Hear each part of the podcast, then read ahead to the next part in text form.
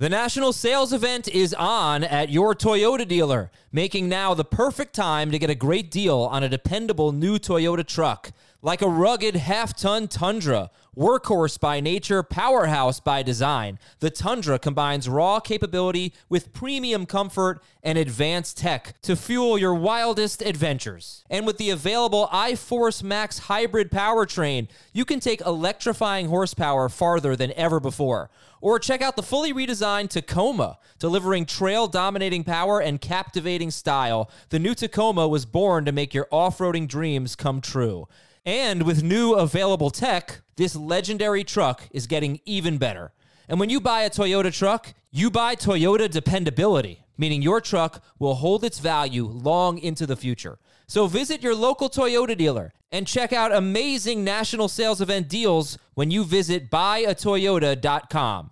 Toyota, let's go places. Passion, drive, and patience. What brings home the winning trophy is also what keeps your ride or die alive. eBay Motors has everything you need to maintain your vehicle and level it up to peak performance from superchargers, roof racks, exhaust kits, LED headlights, and more. Whether you're into speed, power, or style, eBay Motors has got you covered.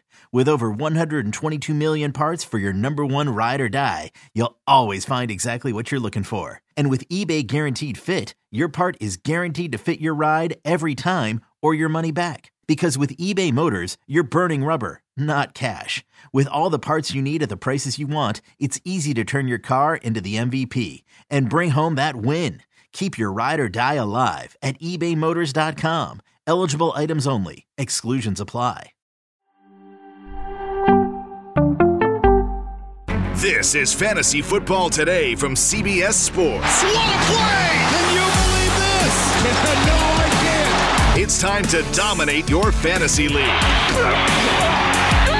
This is gonna go the distance. Now, here's some combination of Adam, Dave, Jamey, and Heath. Happy Friday, everybody. Welcome to the show. We got six games to tell you about today. We're going out to Germany. We're not actually going there, but we're previewing that game. Seattle and Tampa Bay, Philadelphia, Washington, a rematch. Detroit at Chicago, Dallas at Green Bay, uh, Arizona at the Rams. Going to get a starting quarterback in that game. Houston at the Giants. And of course, we'll recap the thrilling game from last night Carolina 22, Atlanta 15. First, though, happy Veterans Day. Shout out to the veterans. We love you. We appreciate you. Everything you've done. Thank you for your service. And uh, you deserve more than one day. But today is your day. Happy Veterans Day. And uh, happy Friday, Dave and Jamey. What's up, guys? What's up, Adam? Special Happy shout Friday, out buddy. to to brand new Marine Tyler Woods, who's hanging out. I think he's in North Carolina right now. He's a friend of the family, Oh, and uh, certainly remembering past veterans in my family, including my grandfather Jerome Richard, who served in World War II. oh wow. I didn't know that. Oh yeah, about that. Cool, man. Oh, Dave, uh, Jamey, you good? Feeling good? Yeah, man, you good? I'm good. Yeah. I, uh, whew, what a game. Carolina 22, Atlanta 15. You stay awake? You know, I was very tired yesterday, um, but I did stay awake. I do FFT and five right after the game with Chris. Um, he was really mad about Kyle Pitts. uh, Man. he goes to So bat everybody. Pitts. He goes to bat for Pitts every week, and it- it's like Pitts could be having these big games, and Mariota just can't find him. And Arthur Smith didn't exactly say no to Desmond Ritter starting next week. He just deflected on the question. He did not say Marcus Mariota is starting next week, so we'll keep an eye on that. But all right, before we get to that, who would you guys rather have rest of season? Deon- uh, D'Onta Foreman, another huge game for him. Now three 100 yard games. He had 31 carries, 130 yards, and a touchdown after a terrible game last week. D'Onta Foreman or Cordarrelle Patterson? I would go with Foreman. Uh, the the Falcons seem pretty intent on, pretty content with uh, splitting up the touches, and it's rather frustrating. So, I think Foreman, while he will lose some to uh, potentially both Blackshear and uh, Hubbard, he's he's their guy. So as long as he's their guy, he's going to get more touches than than Patterson. I agree. I, the only case you can make for Patterson is that the schedule moving up for him is pretty good. He's got the Bears next week, Commanders after that, uh, Arizona in week 17, fantasy championships on the line. Uh, I would expect that they do try and thin out what they've got at running back in Atlanta. But until that happens, I don't think you can expect 15 touches from Cordarrelle Patterson. So the Panthers are riding with Foreman. I agree. It's not really that great of a schedule though either. I mean, sorry It's to true. nit, sorry to nitpick here, but there's also a bye in there. There's Baltimore. They both there. do. They both have a bye. They both have a bye. Okay. Um, all right. Yeah. So that was encouraging for Foreman. I guess follow up on this is just based on last week going so poorly. It was 35 nothing, but they're not a good team, right? They're a three win team. Do you try to sell D'Onta Foreman, or, or, or better, how much faith do you have in him? How much confidence do you have in him? Is he a must start? Has he entered must start territory? D'Onta Foreman. Dave, you can start. I'll say that he has entered must start territory because how many running backs are out there who have a shot at getting 15 touches per game, even when it's a you know a competitive game or maybe even when they're down 10 points, something like that in the second half. I still think Foreman's going to get some work. I think they like what he gives them. Obviously, they do. It's it's when they get their doors blown off, which is what happened against Cincinnati, where they go, well, can't run the ball anymore. We're down five touchdowns. It's halftime. That's when you know that D'Onta Foreman's not going to be any good how many matchups do they have left where that's definitely going to be the case? I'll just look at their next three. At Baltimore, it's going to be really tough, but I don't think they're going to get their doors blown off by halftime. Denver, after that, I don't think they're going to get their doors blown off. Then a bye, and then at Seattle, that's probably going to be like the Pete Carroll ideal football game in the history of, of Pete Carroll ideal football games because both teams will run it a ton. I'm good with Foreman. If, if you can sell real high on him, sure but you'll do that with anybody. I just realized I sent a group text this morning to Dave, Jamey, and our producer Zach, and I put my brother Dave on it and not Dave Richards. So, uh, oops. um, all right, Jamey, for the Falcon or for the pass catchers in this game, Drake London five catches, thirty-eight yards, and a touchdown.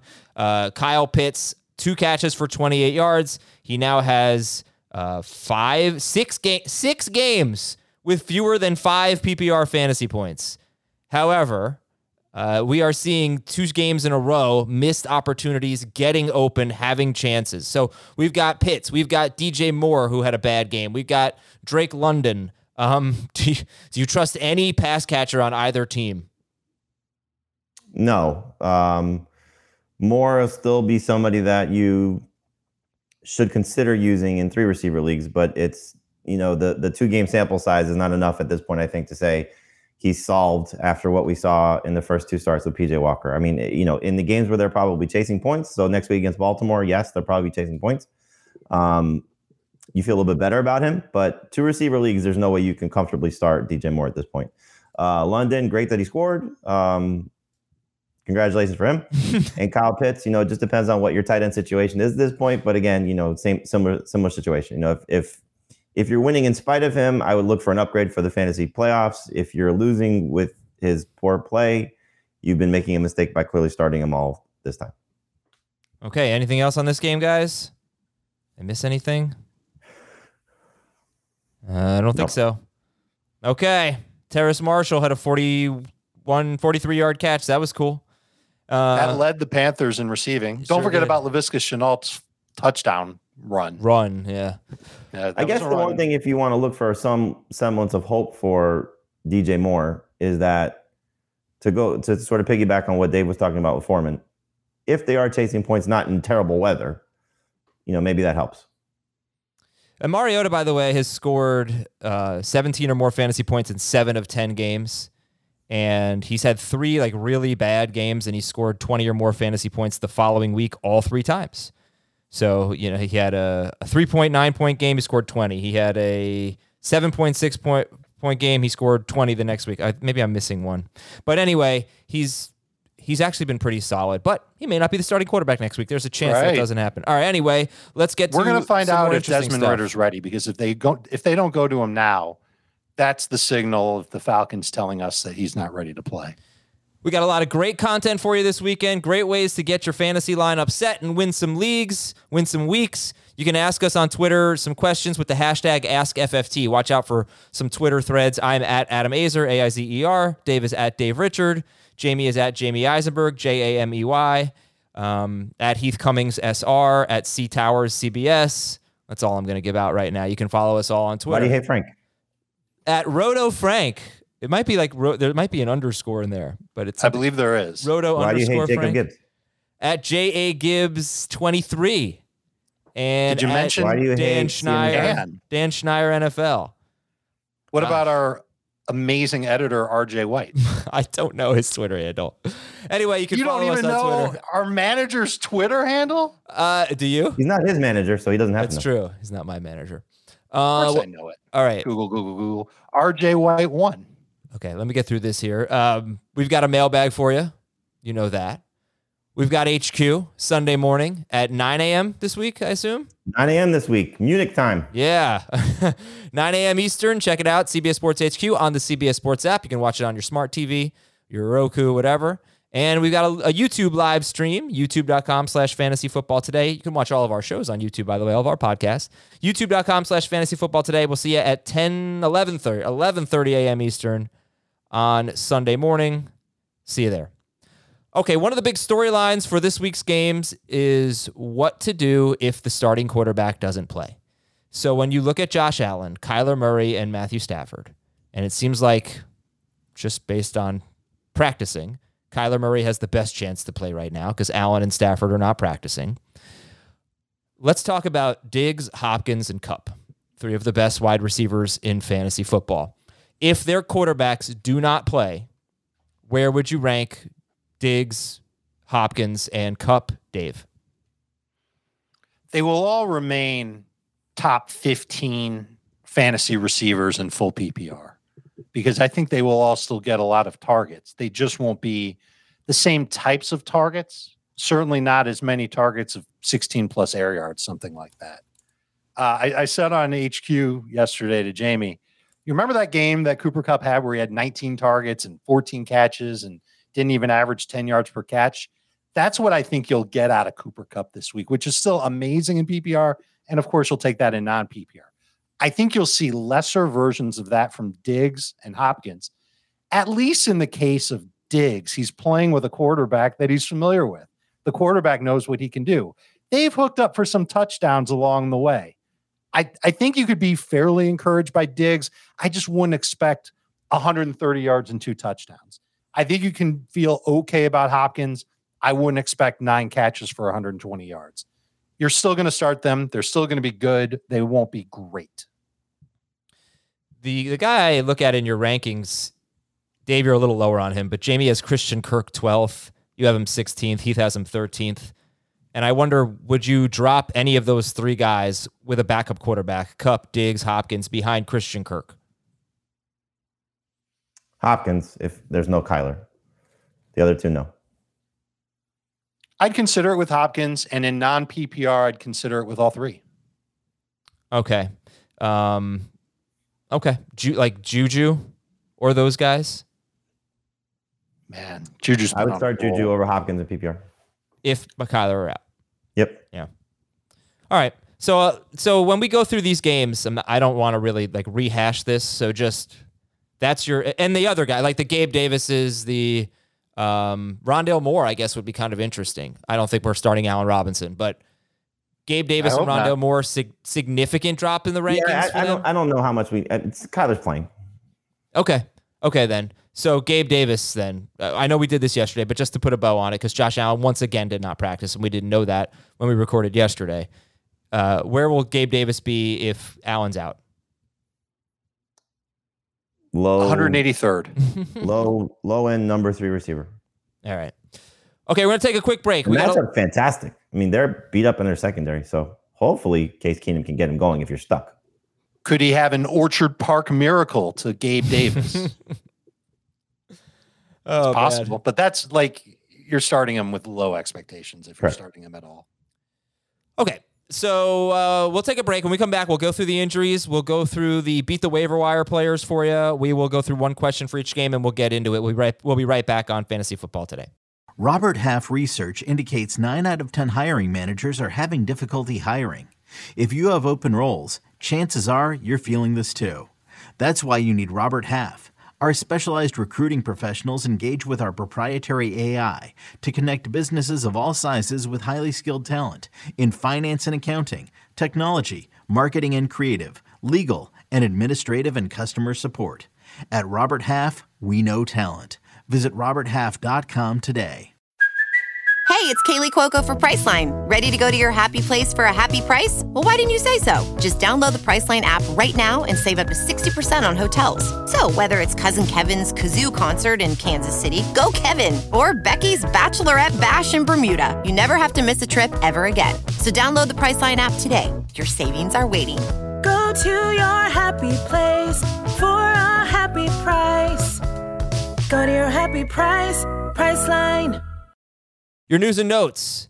So, just to recap, Josh Allen missed practice, Matthew Stafford missed practice, Kyler Murray did practice on Thursday. Ryan Tannehill also practiced on in full, so we are expecting Ryan Tannehill to play against Denver. Don't start him. So against all the quarterbacks, the, all the stud quarterbacks. exactly. Good injury updates. Uh, running back news: Jonathan Taylor practiced in full. You guys expect him to go, right? Yes. No, practicing full is a terrible sign. Yeah. uh, just just double checking. And the Raiders linebacking corps, talking about this on FFT and five. Divine Deablo is on IR. Blake Martinez played 90% of the snap, 90 plus percent of the snaps last week. He retired this week. Uh, that's kind of just funny to say. I hope everything's okay with him. I'm not sure why he retired. Can you imagine being a Raiders beat writer yesterday and just the, the news you got hit with? Oh, I know. We'll get to that in a second. And uh, Denzel Perryman's beat up. but It looks like he's probably going to play. So great matchup for Taylor. Ezekiel Elliott is questionable. We're going to preview that game pretty soon. We're not sure if he's going to play. Aaron Jones was limited. Same game. We don't know what the running back situation is going to be in Dallas, Green Bay, but Jones has been practicing each of the last two days in a limited fashion. Derrick Henry has not been practicing. Are we concerned about this? He's Well, the same he- thing the last couple of weeks, so I would say no. But obviously, if he does not practice Friday, you should be a little bit alarmed. But it sounds like it's just been more rest. At, at this point, they just have to put him in bubble wrap until game day. They didn't list an actual injury on the injury report. They just said resting player. Okay. Uh, JD McKissic missed practice. Kyren Williams could play this week. He's 35% rostered. Wide receiver news. We know that Kenny Golladay and Treylon Burks look well, we don't know about Burks, but they look like they're coming back this week. Brandin Cooks practice, so he's going to play. Nico Collins was limited. Uh, they might have their full arsenal against the Giants in, for Houston. Keenan Allen and Mike Williams missed practice. We're not expecting them. Jahan Dotson practiced. Mecole Hardman has missed practice now two days in a row with an abdomen injury. Jamey, if Mecole Hardman does not play, what does that mean for the rest of the wide receivers for Kansas City? It means that there's opportunity for either MVS or potentially Kadarius Toney because he kind of fits that mold a little bit more so than MVS does. And so this would be the time to to to see what he can offer to this offense more so than just you know the handful of plays that he had in week nine. But you can't start anybody with any semblance of confidence. It's more, oh my gosh, my team is in dire need of someone, and I picked up Kadarius Toney. Let me see what happens if there is no Hardman. But Friday's practice will kind of tell you where they're at. And Dave, if we look at tight end news, David Njoku missed practice, but let's let's go tight end slash wide receiver here and talk about the Raiders. So Darren Waller and Hunter Renfrow are on IR. And when you Yep. step back and look at it, they've gotten nothing from Waller lately, obviously, and they've gotten very little from Renfrow. So, you know, people asking about Moreau and uh, and Mack Hollins, and do you recommend adding those guys? Bye week replacement types. And in the case of Hollins, you can stash them and see what develops. In the last three games, there, there hasn't been any Waller for those games. Do you know who's second on the Raiders in target share? Target share, well, targets. It's not. It could be it's- targets it's too, not- obviously. It's it's Moreau. It is. Yeah. So I, I I can't help but suggest him as like a bye week tight end. And you know, people have been getting by with a different tight end for Waller for a while now. So this isn't some sort of shock. It just sucks that he's not going to be good to go. If you're in a I, I don't know how deep the league has to be. I'm I'm in a 14 team league. I'm not picking him up, but Keelan Cole is probably going to replace Hunter Renfrow in the slot. So he'll get those five fantasy points that Hunter Renfrow. Well, they, they they indicated that Adams is going to play more in the slot. Um, Okay, The- so then Cole could play on the outside. The- this just it shapes up for Adams to be ten targets a game. so the, the Mack Hollins played two games already this season without Hunter Renfrow. One was against Tennessee, one was against Denver. So very wide range of spectrum of, of matchup. Mm-hmm. Against the Titans, week three, he had 11 targets, eight catches, 158 yards, and a touchdown. Against the Broncos, which we know they lock down outside receivers, three catches, 33 yards, and five targets. So 16 targets over two games, 11 catches, 180 plus yards and a touchdown. So take that for what it's worth. This is not the easiest of matchups, but if you look at who the Colts have played, they haven't exactly played world beaters from a passing game standpoint. I think Hollins is 100% worth picking up. I think it's worth looking at him as a number three receiver this week if you're stuck. And he may come out of this as the biggest winner because I think just in terms of upside, if he's now the, the number one outside guy, if Adams is now in the slot, Derek Carr's still going to look for him, and hopefully we're still we're looking at maybe six to seven targets per game. His matchup this week is, is not good against the Colts. There, I don't think there's been a single number two wide receiver that's had a good game against the Colts. I mean, I'm looking now. But if you go back and look who they've played, I'm I'm in agreement with you. It's not a good matchup. You shouldn't you shouldn't be starting him. But uh, they played Jacksonville twice, and Kirk had one good game, one bad game. Mhm. They played the Texans twice already, or just once. They've played Just the once. Texans once. They've played the Titans twice. Yes. Oh, the Titans twice. So there, there's that passing game. You know, so it's not like they face a lot of great passing No. options. The right best number two receivers they faced were Jerry Jeudy, 53 yards, and Curtis Samuel, 50 yards. And those guys are slot guys. Hollins isn't. But for what it's worth, I don't think there's been a number two receiver that's had more than 53 yards against the Colts this year.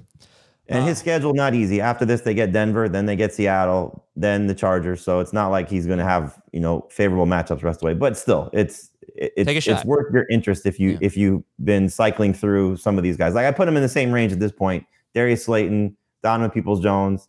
I would have said Terrace Marshall before the game, so you know you don't want to play the outcome there. But those type of guys that you've sort of been seeing what happens, there's an opportunity now for him.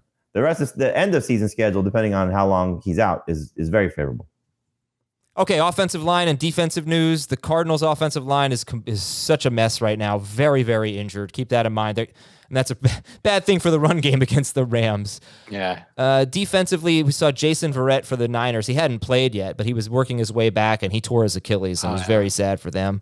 Um, I didn't see an update on Jeffrey Simmons or Bud Dupree, but the I don't know. We're That still wait- defense is beat up bad. Yeah. Titans defense is beat up bad. And if those guys are out, then Broncos run game could look really, really good this week. We still don't know about TJ Watt, but I know he's optimistic about playing. Jordan Poyer and Tremaine Edmunds missed practice again for the Bills. Kaiir Elam, cornerback, he missed practice, but uh, Dane Jackson was was back. Uh, uh, yeah, Dane Jackson and Matt Milano were making progress. So yeah, that, those are the big ones. Oh, Arizona safety Budda Baker and cornerback Byron Murphy. They missed practice on Thursday. Those are are- huge. Those are their two best defensive backs. Yeah, we got to pay attention to that uh, for their game against uh, John Wolford and the Rams. Oh, never mind. Yeah. Let's beat the waiver wire here. And um, all right. Not so much looking at next week. I mean, I was going to recommend Daniel Jones, but he's actually rostered in about 80% of leagues because people are, I think that means people are buying into him against the Texans. Uh, but he's His got, projections on our side are very high. yeah, he's at the Lions next week. I guess you could look at Giants wide receivers against the Lions next week. Uh, but how do you guys Oh, feel? Kenny Golladay revenge game. That's why he's getting healthy. Hey, hey. How do you guys feel about Kyren Williams? Uh, how do you feel about Odell Beckham? We still have Jaylen Warren out there. We still have Latavius Murray out there. How do you feel about those guys? Uh, so first of all, what's the rostership on Slayton? Good question. Uh, you look that up. I read a story. You know, Jordan Rodriguez. percent, How much is it? I'm sorry. fifty-seven, and Wan'Dale Okay, so he's still out there. I'd rather have him than Mack Hollins, just as an example. Uh, Jordan Rodriguez does a great job covering the Rams. She had a like a 10 question post on the athletic. And one of her very first posts was that Kyren Williams is expected to have a meaningful role. Uh, that's my word, not hers, when he is activated. So I'm glad you brought him up. I, you know, I don't know if there's a Rams running back that I feel great about, but he's in that stash territory of someone that you can pick up and see what happens. And he's a good pass catcher out of the backfield. That's what he was best at at Notre Dame. So I wonder if they they use him in that role and maybe he becomes 10 PPR point floor guy. Uh, would you drop Cam Akers for him? I don't have Cam don't on have any to of my if you have an IR spot. You can still stash him. But he's Sure. he might be activated this week. So in theory, if, if, if would you rather have Akers? If you're not using Cam Akers, then sure, why not? Yeah. I mean, if you're never going to play Cam Akers, just see take the take the chance on the upside play. All right, zero to ten, your level of interest in adding Odell Beckham. It it really comes down to how deep your bench is because if you only have a five person bench, there's no way you can pick them up. If you have an eight person bench, then there's a much more significant interest. Uh, Elijah Moore going to move into the slot maybe next week. Elijah Moore. Um, on a side note, we had a very good interview with uh, Josina Anderson with Robert Saleh on uh, CBS Sports HQ. If you could find that on YouTube, I would recommend it because he talked about that. That's where he first brought it up. Um, similar to Beckham, you know, if you have a deep bench, why not see what happens? But he's probably better suited to play outside than he is to play in the slot. Hopefully, just opens up the targets. I'd rather have Jaylen Warren. I think I'd rather have Kyren Williams. All right, we still have Donovan Peoples Jones available in almost 60% of leagues. We got Jarvis Landry, 70% uh, available. Nico Collins, Treylon Burks, 26%. Christian Watson, 12%. The, the rookie receivers are interesting. I, I don't think you have to prioritize them, though. And just to get ahead of the game, remember the Jaguars, Dolphins, Seahawks, and Buccaneers are on a bye. It is a bad quarterback week. So, with that said, let's see some of the quarterbacks who are available. And I, you might want. I mean, there there's one that's interesting, not guaranteed to play, but Carson Wentz is eligible to come off IR next week. They get the Texans. Yeah. If if Heinicke has a terrible game, they might go back to him. That would make some sense. Daniel Jones makes some sense because he's, he's too rostered though. He's eighty two. Oh, is he? Rostered. Oh, okay. Never mind. That's what I was saying. I think people were buying into Daniel Jones against the Texans. The Texans have been a bad matchup for quarterbacks for for what it's worth. Um, That's true. If in a shallower league, Russell Wilson's available, he gets the Raiders next week. Uh, he has a very good schedule going forward, just to begin with. I was going to recommend Mariota against the Bears, but you can't do that anymore. Heinicke himself, you know, let's see, who does Andy Dalton have next week? Dalton has the Rams. The Rams. No. Can they please bench him already? um, so look, it's not. It's really not a bad idea to try to get a quarterback if you can. It might have to be Heinicke if if Russell Wilson's not available.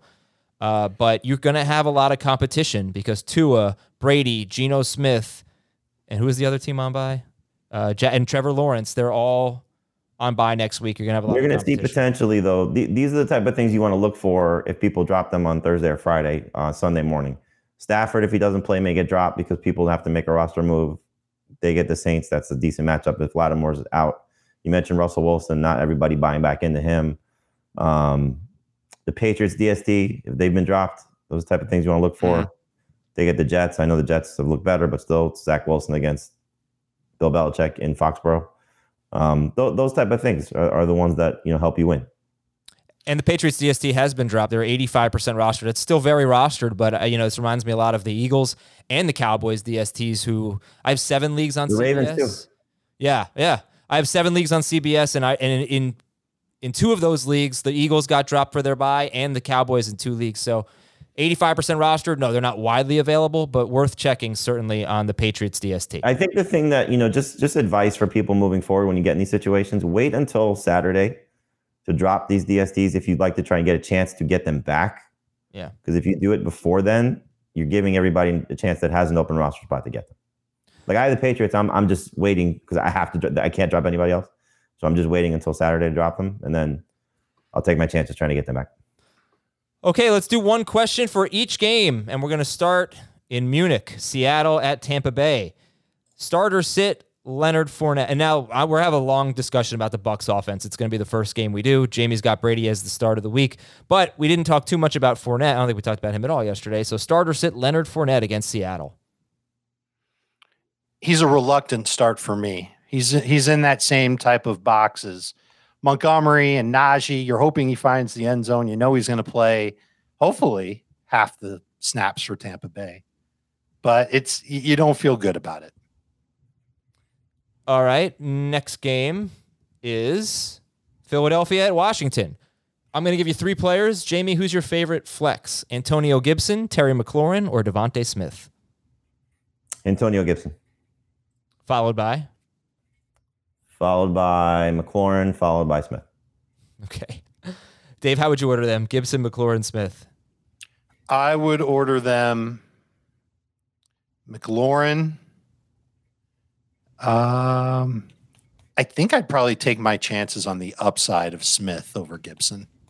All right, it's it's it's pretty interesting. I mean, I feel like you know kind of what to do with your Eagles. Smith is always interesting, but Great matchup for Antonio Gibson. And if the score gets out of hand, that might not be bad either. Because you know, Love that for him. Absolutely. yeah, I think McKissic had like six catches in the first meeting, but that of course was with Carson Wentz. All right, Detroit And and no Chicago. Jordan Davis. No who? And no Jordan Davis. Right, exactly. Yeah. Um, Detroit at Chicago. Can we really trust any Bears players other than Justin Fields, Dave Richard? Any who players? Bears players? Yeah. Yeah. I, I think the same thing I said about Fournette, you can say about Montgomery. I think Mooney is an okay number three receiver. I think Kmet is probably at the top of the top as far as streaming tight ends go. He's been they've been scheming him up a lot more in the last two weeks. So I don't mind recommending him. But that's it. That's all I like. No Claypool. But the only one you really like is Fields, I'm guessing, right? Oh, You have to start Justin Fields. He's you- been playing so well. No, I, it, it was more. Uh, do you do you like David Montgomery in this matchup, or do you love David Montgomery? like. Okay, uh, But it's like a it's like a ah, okay. That kind of like. if you were giving him Like, a let's go out for cheeseburgers, but you're buying them from a guy on the side of the road. if you were giving him a Valentine's Day card, would it be one with like a a, a rest like it a would be a Hulk piece of paper that I folded in half and wrote "Happy Valentine's Day, dude" inside. Oh, okay. I remember I used to have the ones the at the time WWF wrestlers Happy Valentine's Day. cards. classy. Yeah. oh, that was, those were good times. Dallas at Green Bay. If all four running backs play, who is the best running back in this game, Jamey? If all four running backs play, uh, Jones.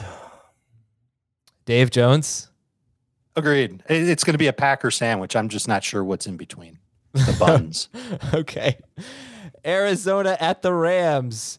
Uh, we already talked about Cooper Kupp. He's going to be a start no matter what. Starter sit James Conner. I would sit him if you can. I like Fournette better. Uh, yep. Fournette or Conner. Also Fournette, Jamey. Fournette, yeah. Okay. Uh, Houston at the Giants. Do you start anyone in this game other than the running backs? Um, I would not be surprised. You can't trust it if Brandin Cooks goes off in this game just based on the narrative. But no, can't trust it. Darius Slayton is a great bye week wide receiver, maybe an okay number three wide receiver. I got a text message from our producer, Zach Brook, big Washington fan, who has reminded me it is Washington at Philadelphia, not Philadelphia at Washington. Thank you, Zach. That is a Monday night game. And yeah, Philadelphia is at, uh, no, Washington is at Philadelphia. I did it again. All right, Seattle at Tampa Bay. Now, in order Sure. to, what's that? It, it, well, Sure. Seattle in Munich at Tampa Bay. Okay. Now, in order to make this show less than an hour and 30 minutes, uh, remember the old Mike D'Antoni, seven seconds or less? Sum up this game in seven words or less, Dave. Seattle at Tampa Bay. it's not Oh, I know what this is all about. No, Go no. ahead. No, you know what? Sum it up seven seven words or less. Should be a very good game. There you. That's all you have to say. Um, No, play your music. No, no, it's not. No, it's not. Those that. are my seven words or less. Seattle at Tampa Bay. Jamey, uh, if you you look at this game, uh, actually, I committed to being quicker today. I commit. I committed to getting into the games faster. So I'm not going to give Should all have the played the song already. I'm not. This is not the game of the week. Stop. All right, Jamey, I'm going to give you the first word. I want to know how confident both of you are in Tom in Tom Brady, Mike Evans, and Chris Godwin specifically. Um, I know he's the start of the week, and Jamey, go for it. Very confident in Brady. Uh, very confident in Godwin. Very confident in Evans. Dave. Less confident in Brady. Very not confident in Godwin. Very okay with with Mike Evans. Okay, so Jamey obviously is is putting putting his chips in for uh, for Tom Brady. Dave, how do you feel about Tom Brady? I think he'll be okay. I've got him ranked as a top 10 quarterback this week, but how do you ignore what he's done over the last five games where there have been times where he's close and he should have had a monster fantasy game? Last week, tougher matchup, but this is still a tough matchup. But last week, tougher matchup, barely moved the ball into the red zone. And he really looked, the whole offense looked anemic until the last two minutes of the game. I'm nervous that he's going to come through with another game of 18 to 21 fantasy points. Same old, same old for Brady. 300 yards, that's easy. Two touchdowns, I don't think he can do it. I think part of the problem is that he doesn't have enough downfield separators. He's got Evans, but he's made a bunch of mistakes. I don't think Godwin's running like he used to. Scotty Miller makes mistakes. Cade Otton's interesting. If he ends up playing, I, I like his chances. But if Cameron Brate's back, Otton's off the field potentially for half the game. So I, I just I, I can't buy into what Brady can be and what Jamey's vision for Brady is. Knowing what I've seen for the past few weeks, and knowing that Seattle's defense, uh, what is it, 21 or more fantasy points to two of the last three quarterbacks they've faced? I think that's the stat. That's, I think it's 21, and it's not bad, but 20, you can 22, whatever it is. But I feel like that's right around what you should expect from Brady. And yeah, and it was sorry to, Herbert to and going. Kyler were those two quarterbacks, and Kyler had 60 rushing yards. Okay, and 22 fantasy points is going to get him into the top 10 at quarterback this week. Yeah, and that's where I've got him ranked. All right, Jamey, is it what is it about Tom Brady that you're excited about? Is it is it just the fact that he's Tom Brady and eventually he has to he has to get better? Um, yeah, I mean, look, it's it's you you know you're getting a high volume of pass attempts. It's seven straight games with 40 plus attempts, so you know you're getting that. Uh, three of those games over 300 yards. Dave referenced that, so I I think we'll see him get that. Um, I think we might get 250 plus at the half. He's 258 from breaking Blake Bortles' record of most passing yards in international games. Um, he's typically aware of those type of things, so I would not be surprised if he comes out throwing early and has success, mostly because they can't run the ball. um, but we said it time and time again. There, has been a lack of multiple touchdowns. He has one game with multiple touchdowns. If he gets the second touchdown because he hasn't been turning the ball over, then he's going to have a relatively big game. If he somehow manages to get to three touchdowns, which by the way he's done in every international game he's played, then I think we're looking at a potential top three game for him this week. Now, will he do that against Seattle? It's hard to say. You know, we've made a lot of excuses. Last week it was Scotty Miller dropping an easy touchdown, hit him in the hands, and then Cade Otton if he gets a touchdown at the end. You know, so there there there is a play every week or a situation every week that has been taking him away from the second touchdown. So it's can that finally happen? I think that's the case. And I do think this is a game based on Seattle's secondary that you can beat them up a little bit from the inside out. Not to stay away from Mike Evans because I don't think that's ever going to happen, especially with the receiving core being what it is. But I do think this is a Chris Godwin game. By the way, both guys have been getting consistent double digit targets. So at some point, all these guys are going to come together and have a good game. I do think it happens this week. Okay. Um, this, I would say, I don't really know. I love advanced stats, but I don't know how useful they are, you know? But I don't know Depends how. on the stat. I don't know how useful conventional stats are when it comes to just predicting the future. But I think Chris Godwin might have the worst advanced stats of any player I've seen. There are 69 wide receivers that have run that have had 30 yeah, that have had 30 or more targets. 69 wide receivers with 30 or more targets. He has the lowest average route depth of all of those receivers. And actually it wouldn't be that big of a deal if his catch rate were higher because some of the guys that are in the bottom five are like Rondale Moore, Amon-Ra St. Brown, Juju Smith Schuster. You can get away with having a very low route depth. What's weird about Godwin is he has like a 64% catch rate. That is unbelievable. It should be well over 70% with the routes that he's running. I cannot tell you what's going on there. I can just I just know that the Godwin Brady connection is is just broken right now. And um, I, I don't really know what else to say. I've broken it down, but I hadn't seen that stat before. He, I knew he was running short routes. I didn't realize was basically the shortest in the NFL of any wide receiver and he's not catching enough of them. So that's that's really the big issue with Godwin, guys. I, I don't know what what do you make of that, Dave? Well, you see it in his receiving average. It's it's way lower. I believe it's way lower than it's ever been in his career. And if right. it's not, it's got to be close.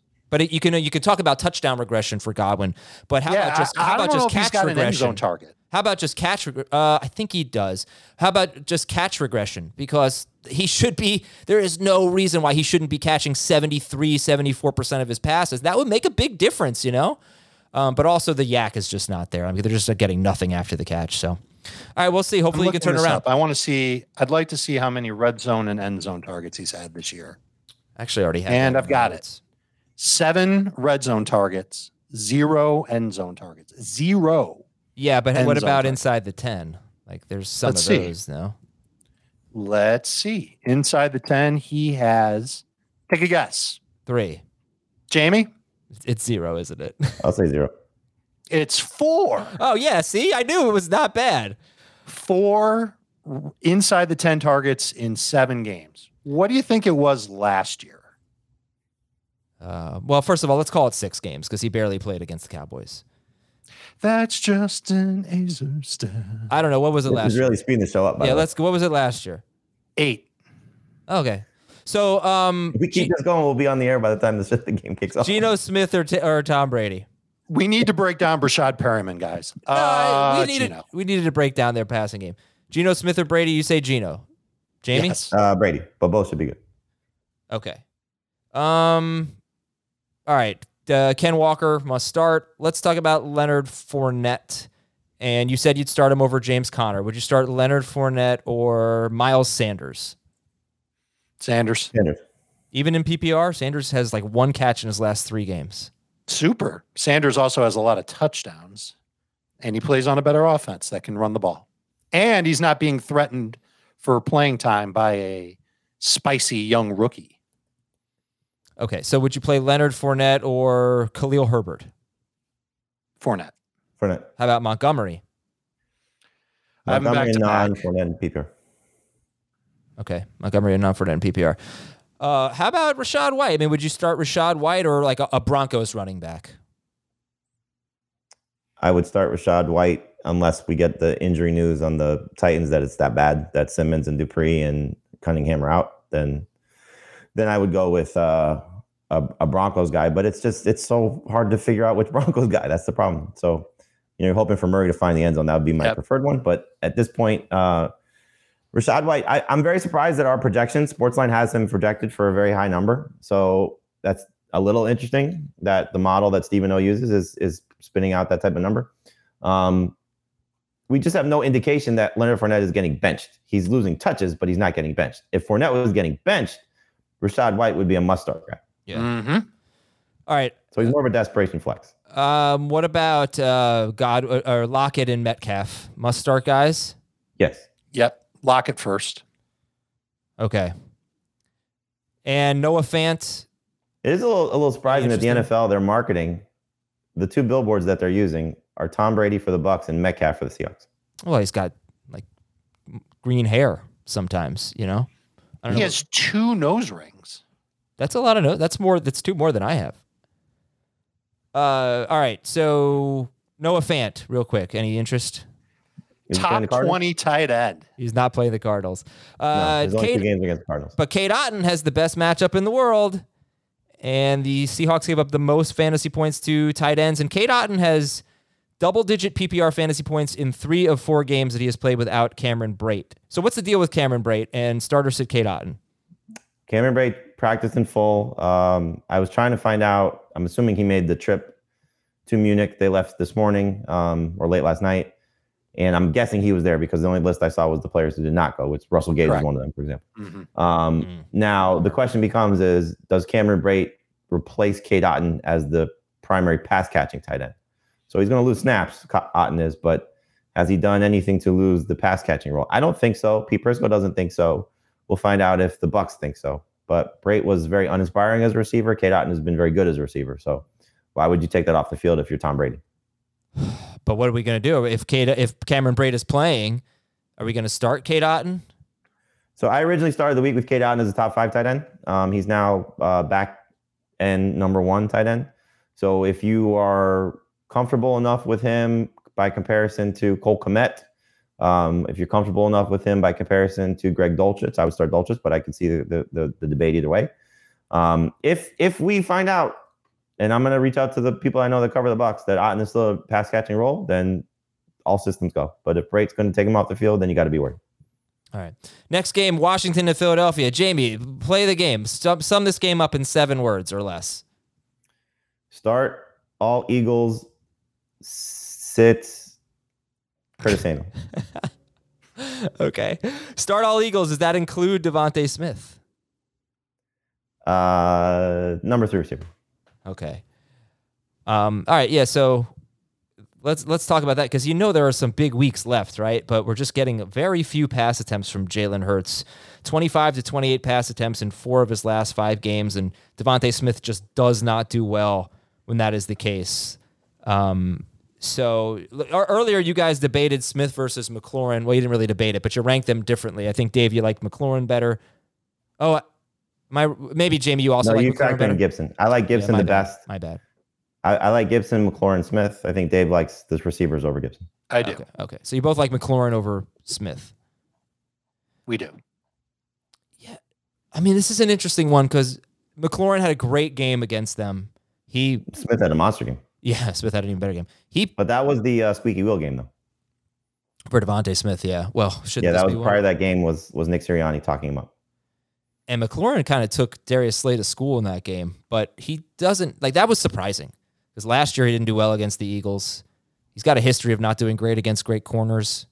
So what? I don't love McLaurin in this game, but I think at least you trust that if they're chasing points, the target's probably a little bit safer for him than they are for Smith.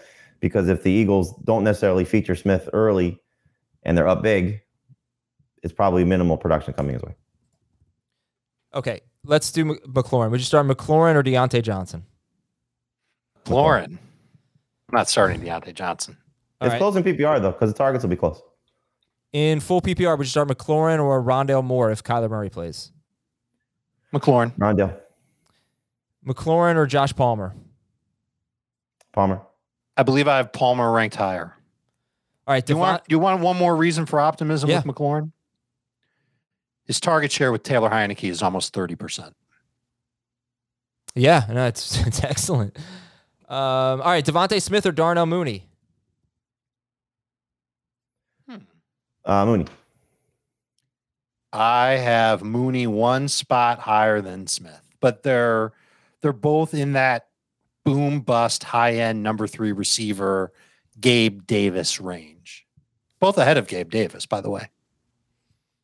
All right, and we know Goddard hurts, AJ Brown must start, sitting Logan Thomas, probably trying to sit Curtis Samuel and Heinicke. So that brings us to Antonio Gibson, who, you know, I, had a bad game, but there's big opportunity here. What what's the updated stat? With Jordan Davis off the field, the Eagles are allowing now 5.86 yards per carry to running backs. Unbelievably bad. All right, Jamey. So you guys have Gibson 20th. I think Dave has him 27th. Is that right? Or is those are those old rankings? No, 24th. 21st for Jamey, 24th for Dave, and Heath has Gibson 19th. Um, t- Jonathan Taylor or Antonio Gibson? Taylor. Uh, there's more upside with Taylor if he's Taylor. Yeah, but Gibson, I mean, you can see a lot of upside, right? Huge. Yeah. So, so talk, talk to me about how you're approaching him. Well, I think first off, they got to get back to throwing the ball. You know, last week was a little strange that they got away from that, but um, you know, the Eagles don't necessarily give up a lot of production to pass catching running backs, aside from what they did to McKissic earlier in this in this matchup. Um, he scored against them. Gibson did. He was more the primary running back at that point. But I think this the you know, again, when you play out game scripts, this is the game script that you like for him. Eagles up big, him chasing points. You know, we saw that two weeks ago when he had seven catches. Uh, you know, prior to that, he had the first two games with Taylor Heinicke, 10 catches, and he scored two touchdowns through the air. So it's an opportunity against a, a run defense that's a little bit weaker and a, and a game script that should be favorable. So um, I think he can, you know, get to that 12 to 14 PPR point range without scoring. And if he scores, he'll be in a big, he'll have a big production. If Zeke plays, you starting Tony Pollard, Ezekiel Elliott, or Antonio Gibson? That's a good one. Um, I would start Gibson probably over Pollard and PPR. Zeke over both. Cowboys Zeke don't catch over both. bro. Zeke over Zeke would be number one for you? Zeke over Gibson and Pollard, yes. Oh wow. Okay. I can see that in non PPR, but I think I'd I'd flip it in PPR. I'd probably go. I might go Gibson first in PPR. I don't want to say that he's going to totally suck. I think the floor is 10 PPR points. I think that's solid. Uh, 16% target share from Taylor Heinicke this year. That's good. When he's actually on the field, his target per route run rate is almost one third of Heinicke's throws. That's really high. It's just a matter of how much Heinicke will throw to him. It's 14 targets in three games. It's not bad. Um, eh, it, it- the game script really has to go Gibson's way. Mhm. And if it does, then he's got a shot to be really good. I think he's going to be their main running back.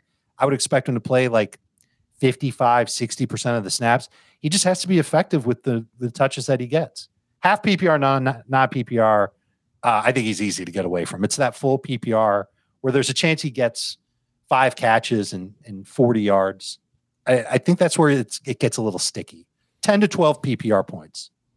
And you're going to want to try to get away from Brian Robinson. It just doesn't really feel like the game for him. Um, you know, No. Unless they're playing with the lead. yeah, I, I don't think that's going to happen, Right. but, but it could. And that's it. And Philadelphia's DST is top two. All right, Detroit at Chicago, your stat of the game. The Lions allow the most everything to everyone. They are awful. Dave, can you give me seven words to describe this game? Oh, you might play the music again, though. I haven't played. What are you talking about? Oh, here it comes. Now I know it's happening. It's the game of the week, yeah. Seven words to describe it. The game of the week, yeah. Bad defenses, Detroit, Chicago. All right, Dave, you're on to my tricks. It's getting hard here. I might have to. I might have to do this to Heath next week. Uh, but anyway, Detroit and Chicago is the game of the week, and I'm just expecting a typical, you know, a good, a lot of points, a lot of points, and probably a close game. So uh, It's gonna be a high scoring game. There's no defense on either side. Jared Goff's gonna get you 30 fantasy points. you have him And ninth. Justin Fields too. Yeah. You have him ninth, Jared Goff. Is I my- do. Am I right about that? Ninth. yeah. Yeah, I love him. I like him better than Brady. Whoa. When he's not pressured, he's fantastic. And it, it's even been that way recently. Uh, his last three touchdowns over the last two games. Not that that's like a huge selling point, but it's when he's not pressured. The Bears traded Robert Gibson. They can't get pressure on anybody. They're going to have to dial up crazy blitzes. Maybe that works out for them, but I think St. Brown has a huge game. I think Jared Goff has a very nice game, and uh, I'm I'm trying to trade for him in a couple leagues just to use him for this week. I'm excited about the potential of it being a high scoring game. And by the way, the whole seven words or less thing was really just a setup. Uh, I know. w- Yeah. why I didn't fall for that it was a bad segment. So But the thing that you screwed up with was when you should have when you asked me the seven words or less. Then when Dave started talking, you should have did it with the other game. Exactly. what other game? Well, I mean, it could have been this game. Well, but yeah, that's the thing. said I, the- I was saving it for this game. This is the game of right, the but you, week. what you But you were also setup- saving it for me. Your and setup so was you bad asked- because what you should have done was ask me seven words or less, like you did, was what you told me you were going to do. And then when you, Dave, what is your thoughts? Then you should have played. It. Yeah. Like, you got to get more oh, creative. That's a good your idea. Yeah. That's what I- I thought your setup was. I should have I should have gone to you for for that. Yeah, that's a good idea. Come on, man. You gotta you gotta scheme it up a little. Oh, that would have been so much better. All right, what do we do with the Lions running backs, uh, which is a big question mark every week, Jamey? I think they're going to run all over the Bears. Uh, so, you know, Jamaal Williams just had a game where they won and he had 24 carries. And so I'd be very surprised if it's not a 30 carry game unless they're just getting destroyed, which I can't see that happening either. So, you know, 30 carries is is well within the range of of both Swift and and Williams. Williams is the guy you have to trust at this point. You know, Swift is not a bad back end RB2 flex play. You know, if you have both, I don't know if you want to play both, but um, I can see Goff being good. I don't see him to the same level Dave has it because I don't think without his weapons he's going to be as fantastic. If there's no Reynolds without Hockenson, I just don't think he's going to get enough numbers just from uh, Amon-Ra St. Brown alone. So, you know, this is a running back game for me. I think it's Williams and Swift. Okay. A running back has run for 80 or more yards in five of the last eight games, 94 more yards in four of the last eight games against the Bears. A running back scored 16 or more PPR fantasy points in seven of the last eight games against the Bears. So it's ter- both uh, teams just really struggle against the run. Well, who's the best running back in the game? Williams. Agreed. Uh, who's the second best? Montgomery. Montgomery. Any uh any Wait, has you got to ask third best. who's the third best? I think it's Swift. Swift, yeah. Any hesitation on Amon-Ra St. Brown, who actually has kind of similar similar stats to um to Chris Godwin, like very low route depth and really only one game with a lot of yards. He's actually kind of been disappointing other than that Washington game. But any hesitation at all with uh with Amon-Ra St. Brown? Nope. No, this is the perfect setup for him. Everybody's gone, and you know, bad defense, and so you know this should be a game where he's back to being a target hog. And if you're buying into Jared Goff having a big game, there's no way he's having a big game without Amon-Ra St. Brown playing. Right. I feel like he should get some end zone targets. Last week it was the tight ends getting those touchdowns. I feel like St. Brown could could easily get those. And um, what It's a big game for their family. Oh yeah, we got this the St. Brown St. Brown matchup. Yeah, remember it was uh week one or two. They scored a touchdown within two Yes. seconds of each other. It was very cool. Yep. Dave, you like Jared Goff? Do you like Kalif Raymond at all? He's had some big games, and Josh Reynolds not likely to play. It seems. He's had at least nine PPR points in three of his past four, and he's had five catches. When did he have them? He had them in weeks. Um, I don't know, early October, Dallas, a couple games in early October. He's he's kind of a big play guy, and they're, they're running out of bodies. I think Jamey's point on that is fair that they don't have Hockenson, and they're not going to have Reynolds. So how do they stretch the field? I think they use a little bit more of Raymond in that regard, and they like they've got a multiple mul- hmm, multitude of like mediocre tight ends that they can just mix and match. Two of them scored last week, so I wonder if they get involved when they're in the red zone. I, I think D'Andre Swift gets involved in the passing game more this week. He looked good when he played. He just didn't play that much. Only 25% of the snaps in the first half, only two snaps in the second half. I think he gets a little bit more work. I kind of like him as a like borderline number two running back in full PPR. I think he matters. I think St. Brown gets a ton. And then I- I'm not starting any of the other guys, including Raymond, unless I'm desperate. But some of the one of those guys will score too. For the Bears, Jamey, who are the quarterbacks you're starting ahead of Justin Fields? Patrick Mahomes, Jalen Hurts, and Tua. If Josh Allen plays, Fields or Allen? I haven't ranked right now with Josh Allen playing. He's behind those guys. All right, he's Yep. right behind Fields. Okay, uh, Montgomery. But if, if- hold on, hold on, hold on. If Josh Allen's arm was okay, he'd be ahead of Fields, right? Uh, if his arm was okay, but his arm is not okay. So Correct. I'm just saying, if it were, you would. yeah, obviously. Yeah, me too. Montgomery is uh, an RB two, even in this great matchup. He gets about 14 to 15 carries, and e- Had at every- least every 15 week. touches, three straight games. There have been four games this week, this year, where the Lions have allowed multiple running backs to score double-digit PPR fantasy points. The Eagles, Commanders, Vikings, and Cowboys. So it gives you a little bit of hope for Khalil Herbert. But basically, he needs to have a big play to have a good game. Otherwise, there's a very low floor for Herbert. Uh, all right, Darnell Mooney. So Claypool didn't play much. Um, he only ran 16 routes, I think, last week. So that's just something to keep in mind. But it's encouraging. They got six targets on 16 rounds. That is actually pretty encouraging. And uh, all right, He had a drop too, so he's he's right back in his Steelers form. Mooney. I'm going to give you running backs: Mooney or Gibson. Gibson, Mooney. Mooney or Conner. Mooney. Mm, that's closer. You like Conner I- over Gibson? Uh yeah, I do. Ooh. I think I have Mooney higher than both those guys. Mooney or a running back in this game, in this very game.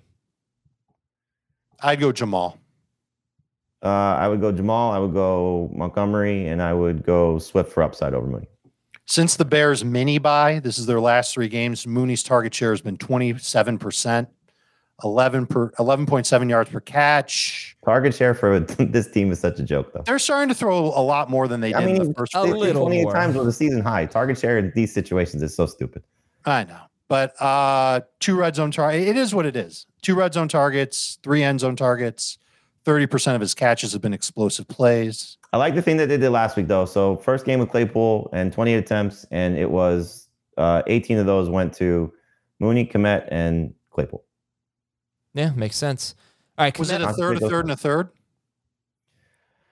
Uh, I mean, I, I I I don't I know they at least all had six. I don't know if there was one that had seven or I'm one. checking one- right now. Mooney had eight. So eight, six, and Claypool had six, like you said. It's pretty good. Starting to get a little 20 concentrated. 20 in targets between the three. All right, Cole Kmet. Let's finish up on Cole Kmet. You guys have him as a, a borderline start. Heath is lower on him. You'd start Dulcich over him. You would start uh, uh, still Otton over Kmet. I would start Otton over Kmet in PPR. I would start Kmet over Otton in non PPR. And of He's a course, touchdown guy if now. Cameron Brate doesn't play, then it's easily Otton in any format. Easily, yeah. Uh, Yeah. Gerald Everett or Kmet? Everett. Uh, I would start Everett in PPR. I would start Kmet in non PPR. It's funny because his three touchdowns the last two weeks more than Everett has all season. How about Robert Tonyan or Kmet? Kmet. Kmet. All right. All right, we're going to take a break. When we come back, Dallas is at Green Bay. What is that? It's the start of the week or the game of the week. Game song. of the week for Dallas Green Bay? We need a start of no, no, no. I was just Oh, singing oh, because oh, we oh. just got done talking about it. Okay. All right. Uh, game of the week is over. Dallas at Green Bay is next. We'll be right back on Fantasy Football today.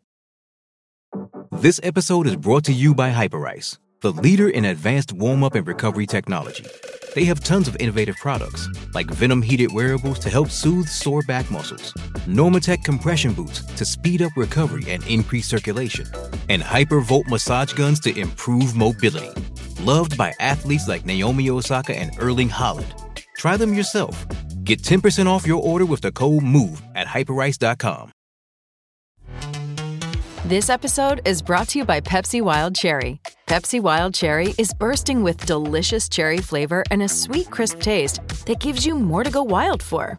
Getting wild may look different these days, but whether it's opting for a solo Friday binge watch or a big night out, everyone can indulge in their wild side with Pepsi Wild Cherry. Also available in Zero Sugar. So grab a Pepsi Wild Cherry and get wild. Here is your Green Bay stinks slash your stat of the game. The Packers have lost five in a row. They have not scored more than 22 points in any of those games. And Green Bay sees the fewest pass attempts per game in the NFL. And that, I think, is why Heath is so concerned about Dak Prescott. He doesn't throw much, and he's facing a team that is extremely slow paced, doesn't score, sees the fewest fantasy points per, uh, sees fewest pass attempts per game in the NFL. You guys like Dak more than Heath does. You have him like top seven, I think. Jamey, thoughts on Dak Prescott? I think you'll get 27 to 30 pass attempts again. Um, not going to be much more than that unless this game gets sideways, but it's hard to expect that to happen with how the Packers offense has looked. But I think you're still looking at the Cowboys. I'm viewing it as they're trying to get Dak Prescott back to being a top tier quarterback from the standpoint of to win in the playoffs, he's going to have to be probably in some situations where he's throwing and throwing a lot, um, depending on who they face and how far they go. So I think they need to get get him in a little bit more of a rhythm. Is is enough of a rhythm? Twenty one of twenty seven, like we saw against the Bears, maybe. But he also was efficient in that matchup. Um, I don't think he's going to necessarily be much better than than two fifty and two, because again, the lack of, of volume. So that's kind of why he's in the range where he is. Uh, and I, I don't think Heath has him that far from that. But I know Heath is sort of looking at the quarterback position this week as being bad across the board as 20 to 22 points being kind of a top six or seven guy, which is why he has Garoppolo where he does. So, you know, can can he get that third touchdown like he got against Chicago, where he got 34 yards rushing and ran one in? That's going to be, I think, the difference between making him potential top five quarterback and then a back end top 10 guy. I don't see him falling completely on his face like he did in his first game back against Detroit. Um, but other side of it is, without Zeke there, do they give the entire backfield 30 carries? They're going to max out Tony Pollard probably about 16. I think that's where they want to live. So Carries. the other guys there, are they gonna are they gonna ramp it up enough, you know, and run the ball enough? Remember, they got a defensive score against the Bears. You know, it takes away a couple pass attempts too. Um, you know, Yep. from a drive. So, you know, he might have been at, at 30. I, I think you just cap it at 30 and see what he does in terms of pass attempts per deck. Yeah, 16 carries, by the way, would be a career high for Pollard. He's never had more than 14. And if he has 16 carries, if Tony Pollard has 16 carries, he will be a top blank running back this week. Seven, six. I mean, it's hard to say those two more carries are going to, you know, Well, right. If he, I has mean- four, if he has 14 carries, he doesn't usually get 14 carries, but he Right. did last week with But he did out. the one game without Zeke. So Right. I, I'm just saying uh, he doesn't need that many carries against this run defense to be amazing. I, he, amazing. He's so good. Um, yeah, I I just okay. I just wanted to throw that out there, but he's not gonna he's not gonna have a 20 carry game. You should know that. That'd be a surprise for Tony Pollard based on the way their running backs coach just talked about him. Jamey, did you mention the Packers defense right now and the state of Green Bay's D? I, I mean, you were listening, so no, I didn't. So Rashan, Rashan Gary's out. Uh, that's a big part of their pass rush, but he's also a big contributor to the run defense. And so, you know, Eric Stokes is also out. That could help as well, or he's banged up um, in their secondary. So we'll see. He should be out. I, I actually haven't seen anything on him, but He was in a No, walking boot after last week's game, but yeah, I, I would anticipate him not playing. Yeah, and that's a big loss for them. He did not practice Wednesday. I didn't see a Thursday practice report on starting cornerback Eric Stokes. Okay, so Dave, this game, by the way, just for everybody knows in the rankings, Dave and Jamey have Dak Prescott ahead of uh, Kyler, ahead of um, uh, Cousins, Ahead of everybody except for Mahomes, Hurts, Tua, Fields, and Geno. Now that's me. Well, I don't Jamey what has Jamey- Brady ahead of Geno, but not ahead of. No, sorry. Okay. Jamey has Prescott ahead of Geno, but not ahead Yeah, of. Yeah, there's more upside for Brady this week if he hits. All right, so uh, so no streamers over Dak for Dave and Jamie. Heath would disagree. This game is a headache, Dave, because we don't know about Aaron Jones and Ezekiel Elliott. So Correct. you know what? What the hell? Not a headache if you have Tony Pollard. Well, Yeah. but it could be if Zeke plays. I'm starting him anyway. I mean, I, I would too. The only league I have him in, I don't really have a, another good option, but I, s- I still think I still think he could have a good game here. You know, I would be very surprised if Zeke plays based on what he said. yeah, they don't. Or he could play and only, you know, play 25% of the snaps. And they do one of those easing them in type things. That might Yeah, actually he's- be the smartest thing for the Dallas to do. Not that Dallas does the smartest things with their football team, but that could be a very intelligent play for them. Uh, okay, uh, so what about the Packers guys? Like, what if Aaron Jones doesn't play? How much faith would you have in AJ Dillon, who's having a pretty crummy year? He's been crummy, but he would see 15 touches and would catapult into the top 24 running back for sure. He'd be better than Najee. He'd be better than Conner. He'd be better than Gibson in non PPR. He'd be better than Yeah, that's a tough one. similar range for Montgomery. Um, Mhm. You know, so right around 20. Okay, because there'd be a time where you would say, "Oh, he'd be top ten, but he just he's just not producing." No, and this run defense is good. Um, wide Their receivers. whole defense is great. Is it just Lamb and Lazard? Yes. Yeah. And if I, Schultz. if I could nitpick, I, I think the Cowboys' run defense is is their weakness. Like it's not really For sure. By comparison. Yeah. Yeah. Right. It, you know, it it seems kind of like an average run defense. Um, and how much faith do you have in Lamb and Lazard? Because Lamb has like seven targets in each of his last two games, and he's you know doing a lot with them. But and there's that, and then there's Lazard going up a tough against a tough matchup. He's he's not lived up to the expectations of being a top five or six receiver Lamb has because the volume has not been there, and obviously Dak missing all that time didn't help. But I still think you're starting him. He's a number two receiver, and Lazard is the same thing. You know, at at some point Lazard's not going to score, and then you got to just worry that is his numbers overall enough to carry him. I think it's it's worth trusting. But this is the only guy Aaron Rodgers can rely on at this point. And so it could be garbage time. It could be, you know, score early and, and, and keeps him in the game. He's he's had success against some pretty good defenses already this season. So I'm not getting away from Allen Lazard. Yep. 76 yards and a touchdown against the Jets, 116 yards against the Patriots. And I'm not sure about the Cowboys pass defense right now because they lost that starting cornerback. Sorry, what was his name? Jordan. his name? Yeah, uh, the Detroit game. I know. you're Lewis. talking- Yep. Jordan. Lew- Yeah, a couple weeks ago they lost him, and they were awful against the Bears. And the week before that, I think they were a little shaky too. Oh no, that was. That was the game he got hurt against Detroit. Uh, oh yeah, they were awful against the Bears, and they. Uh, Kalif Raymond had 75. I don't know. Maybe I'm missing something. The thing, the thing about the Cowboys is, and and this is where they get in trouble sometimes. It's what makes him a great player. Also, is when Trevon Diggs gambles, and so if he gambles and he misses, yeah. you know, there's a lot of busts in their secondary, and so that's where you know you hope Lazard can make a play or two. Uh, you know. I'm going to rescind what I said. It was a bad game against the Bears. That's pretty much all it was. They obviously are a terrific defense. Uh, Robert Tonyan or Cole Kmet. You already asked us. I did ask. You said commit, right? Yeah. We committed to commit. Committed. All right, Made a just stinks typically. One game with more than 37 yards. Start the Cowboys DST. Arizona's at the Rams. Your stat of the game. Can you imagine we we just went through a whole Cowboys Packers game and didn't even discuss Aaron Rodgers. That's how Oh far my he's fallen. God. I should have discussed Aaron Rodgers. I'm Yeah, sorry. there's nothing to discuss. You're not starting. By the way, those two teams, Cowboys and Packers, have the the best pass rush, best pre, best pressure rates in football. But Not we'll see- anymore. yeah, we'll see with the Packers now. Not anymore. Arizona at the Rams. Okay, the Cardinals give up the second most fantasy points to tight ends, 60 yards or a touchdown to a tight end in seven of nine games. Does it matter for Tyler Higbee? No. He played well enough against them the first time around. You know, something's got to change with his Rams offense, and, and it makes a lot of sense to get him going a little bit because it's a safety valve. Certainly, I think if John Wolford plays, it's probably a little bit of a better option for him because you know Stafford may challenge down the field a little bit more, especially if the secondary is that beat up for the Cardinals. But um, it's such a good matchup. You know, uh, I had an interesting situation in one of our leagues where uh, it seems like there's a little bit of a glitch that I put in for, and it, it, it's funny because it involves Thomas Schaefer. It's our salary cap league. So I ran out of FAAB budget because I'm just scraping the bottom of the barrel trying to uh, see if I can get back in the playoff hunt. And I put in for Kmet for a dollar bid, but my FAAB expired prior to getting to Kmet. So like the two moves that I previously made. So because I put in for a dollar bid for Kmet, it negated it and said I could not pick him up instead of just getting for a zero dollar bid. The next day, Schaefer went in and picked him up as a free agent. So mm. my only tight end, and compared to the guys on waivers, is is Higbee. And so it's a weird situation. Like you, sh- you would think, like I have zero bit, zero dollars, right? Should just give it to me for a zero dollar bid, but it just didn't do that. So I would have preferred Kmet over Higbee, but I just look at the matchup and I was, I'll take my chances. You know, just hope that Higbee gets back on track a little bit.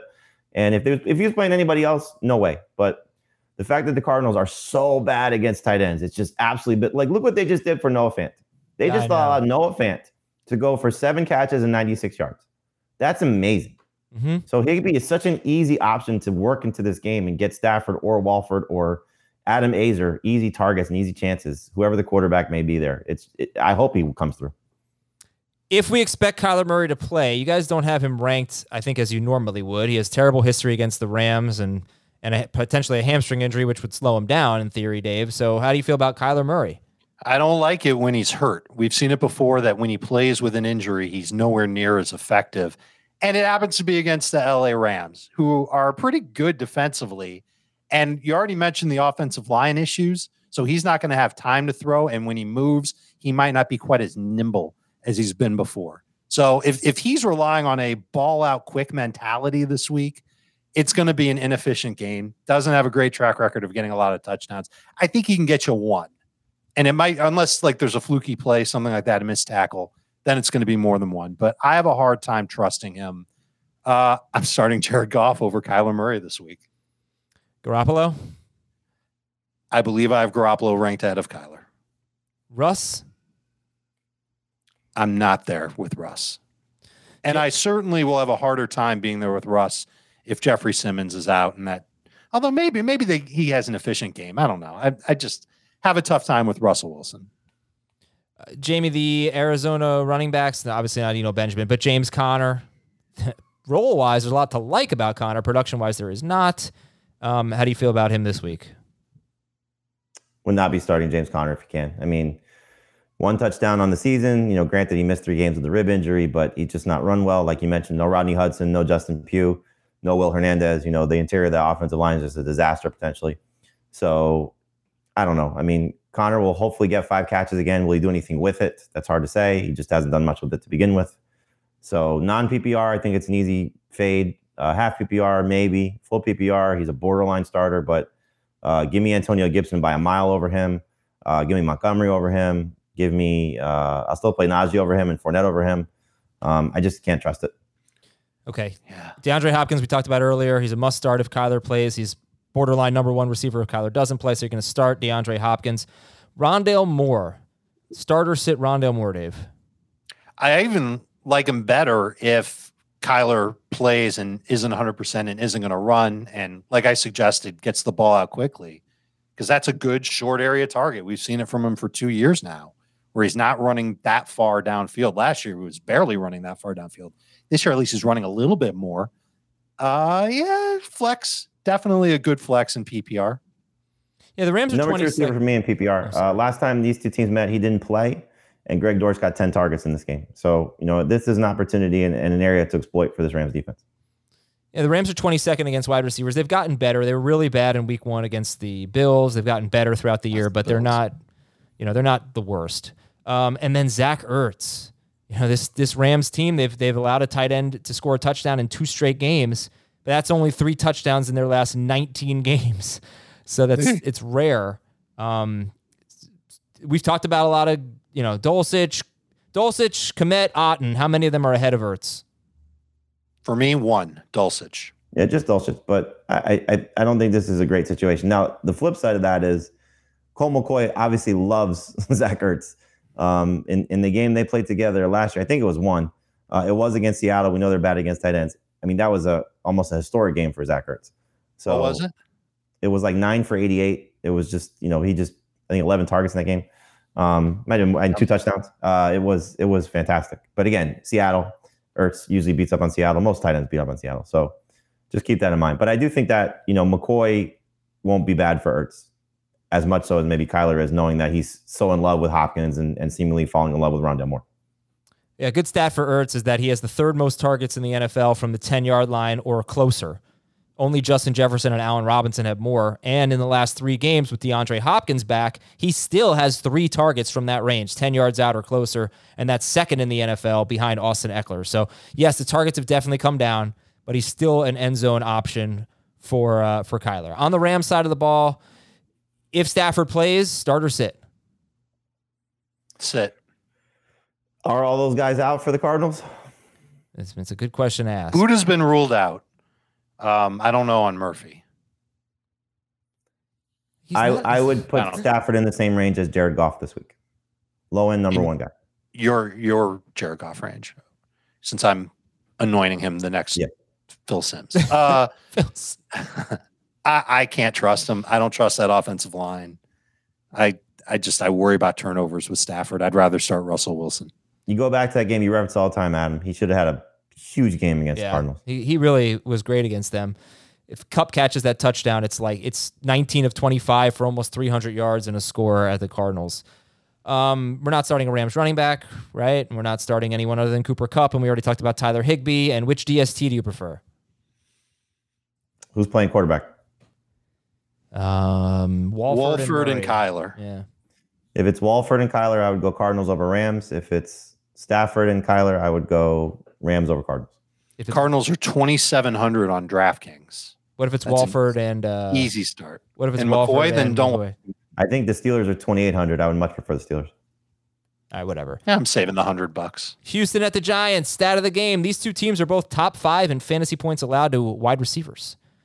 Don't know that. Well, then I, I don't really get buy away it. from all these guys. I don't buy it with the Giants. I, I might buy it more with the with the Texans, but Well, I mean, McKinney's now out too, so exactly, that's a huge deal. Um, but yeah, I uh, I don't know because we know we're starting the running backs. We know we're sitting Mills. The fact that Jones is eighty two percent roster tells me that people are considering starting him. Would you guys start Daniel Jones? if if you were to tell me right now he's going to run, because when he's run, he's been great. So in the three games that he has, uh, great, great for him. Uh, in the three games where he has 67 or or more yards on the ground, he's over 20 fantasy points per game. But he's only done that three times. So you know, it's a matter of why they got away from that of Seattle. I have no idea. You know, I don't know if that was by design or, or you know, Seattle just kept him. in I, the I think. Seattle did a, did a great job. I, Seattle Yes. Right. schemed against it. So- great job. if if the Texans do something similar and he doesn't get out of the pocket and make plays with his legs, then he's screwed. He's not he's not helping you with his arm. But if he runs, then he'll you'll be very pleased that you start him. Which of these teams is coming off of a bye? Um, Well, one's off a bye, one's off a mini bye. the Giants. Yeah, they're both off long weeks. And which is the team that has the stud running back that everybody's back in love with? Both now? of them. They both do. well, but come on, the one that's really studly. They both do.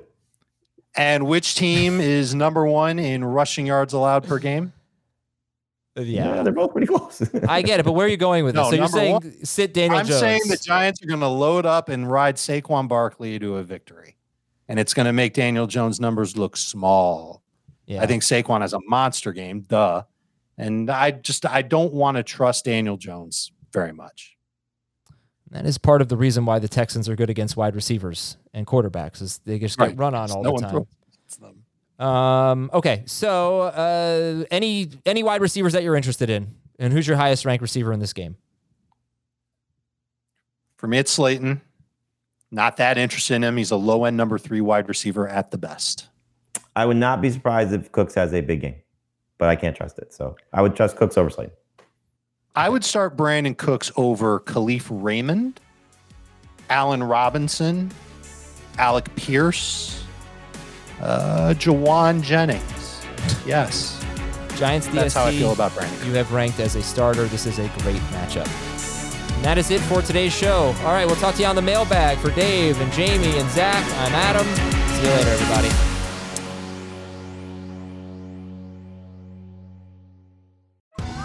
Survivor 46 is here, and so is On Fire, the only official Survivor podcast. And we have a twist this season. The winner of Survivor 45, Dee Valladares, will be joining us every week. We're going behind the scenes of the biggest moments, the how and the why things happen, and the strategy and analysis you can only get from someone like me, a Survivor winner. Listen to On Fire, the official Survivor podcast, wherever you get your podcasts.